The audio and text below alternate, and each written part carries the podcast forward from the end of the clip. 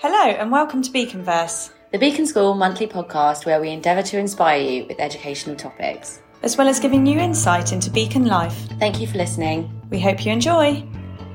In this episode, we're delighted to welcome the co chairs of our Beacon Parent Society to discuss everything the BPS committee involves, from organising exciting events for our Beacon community to enjoy to fundraising and planning new school development projects. Emma Ive and Octavia Orchard have been running the BPS for the past three years now. Welcome, both of you. Thank you. Thank you for having us. So, please can we kick off with you telling us a bit about the BPS and the importance of it at the Beacon? Of course. Um, the BPS is all about community and um, it's about bringing people together to organise fun events and to raise some funds for the school in the process. Um, it's a great opportunity to get to know other parents and to get more involved in school life and parents can help out as much or as little or give as much or as little time as suits them. And then the money that we raise goes um, to enhance the educational and well-being of our boys. That's our remit, and any money raised does exactly this. The BPS adds the bells and whistles to the boys' school experience. So, for example, we help fund the green screen technology in the IT lab and the sandbox in the geography room which is a very high tech piece of equipment, not often found in schools. No, they're great as well. Yeah, and the boys love it. with both of those. yeah. Um, so, what exciting events have you organised since being in post on the BPS committee, and what are your favourites, or have been your favourites? Um, I think the Christmas fair is my annual favourite. Yeah. Um, it's very much aimed at fun for the boys, and it's great to see everybody coming together. The whole Beacon community, every member of the family can get involved and enjoy themselves and get in the festive spirit. Yeah, it's great as well. It's uh, and I can't choose a favourite, I'm afraid. so um, I always look forward to and enjoy seeing the creations the boys make for the Easter cupcake competition because some of the creations that come in are quite amazing. Mm. Um, and camp night is always a day and night of um, the children having a blast in the outdoors and the open, and parents connecting in a very relaxed um, environment and uh, yeah, uh, surroundings. Yeah. That's good. Um, what charities does the BPS support, and how do you select the charities of choice? Um, so in the past we did Roald Dahl's Marvellous Children's Charity and Young Minds, but we review our charities every three years. Um, we try to support local, smaller charities mm-hmm. whose focus is on children, like us. Yeah. Um, and so we recently changed to PACE, which um, helps children with neurological conditions, mm. and to Horizon Sports Club, who try to get children and young people who've got disabilities involved with sport. And so we try to focus on those smaller charities where the money we raise can really make a difference yeah. to them. Yeah, that makes sense. Yeah. And they're very grateful for them for the support we give them. Yeah. It's very mm. grateful. It's lovely. So we hear the next big funded project is the development of the cooking and nutrition room. Please, can you tell us a bit about the plans for the new room? So, cooking and nutrition is an incredibly popular subject at school, and the mm. boys get a huge amount of satisfaction and sense of achievement from their cooking. The room was last refurbished many, many years ago by the BPS, but it's now really quite tired and seriously needs updating.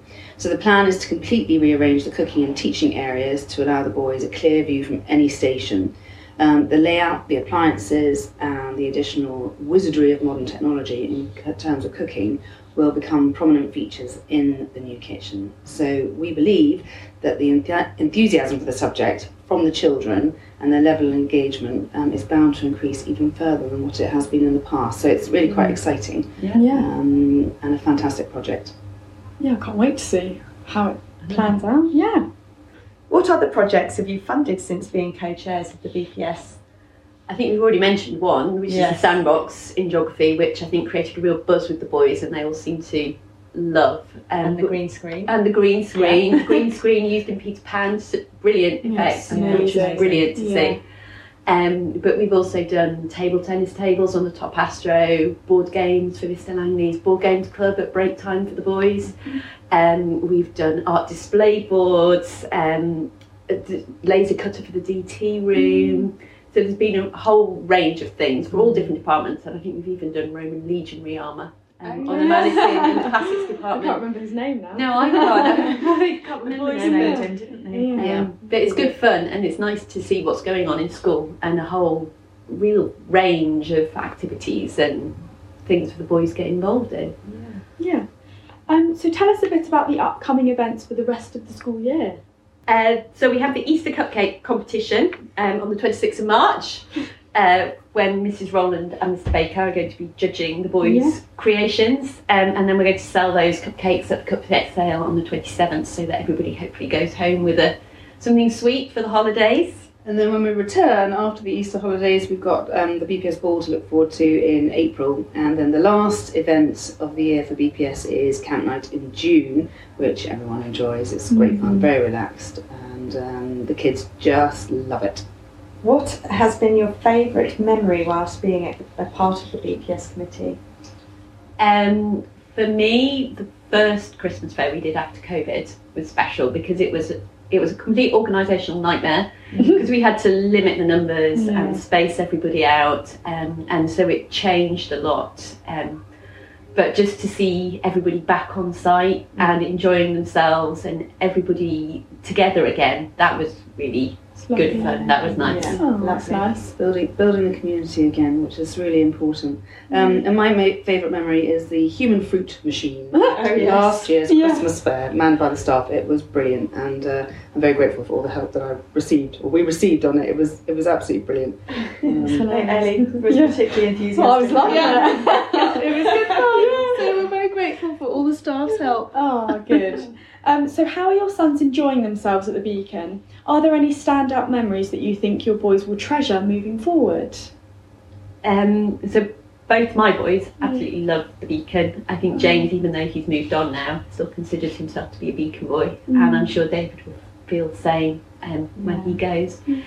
Um, I think Peter Pan for David, he loved being part of that production, and for James, he still talks about the Newquay trip. He had so much fun. it was, um, yeah, that that would be his big standout memory. That's nice. And um, Hunter has loved his time thus far at the Beacon. Um, like his brother had, he's had wonderful and unexpected opportunities which he's really relished the chance and challenges of. Uh, I spoke to him, his personal highlights were um, being able to represent the school twice at the National Hockey IAPS. Um, he loved that. And then his role um, as Peter Pan in the Year 6 production. We actually had no idea he could sing, so it was wonderful. He Oh, was was um, given the opportunity.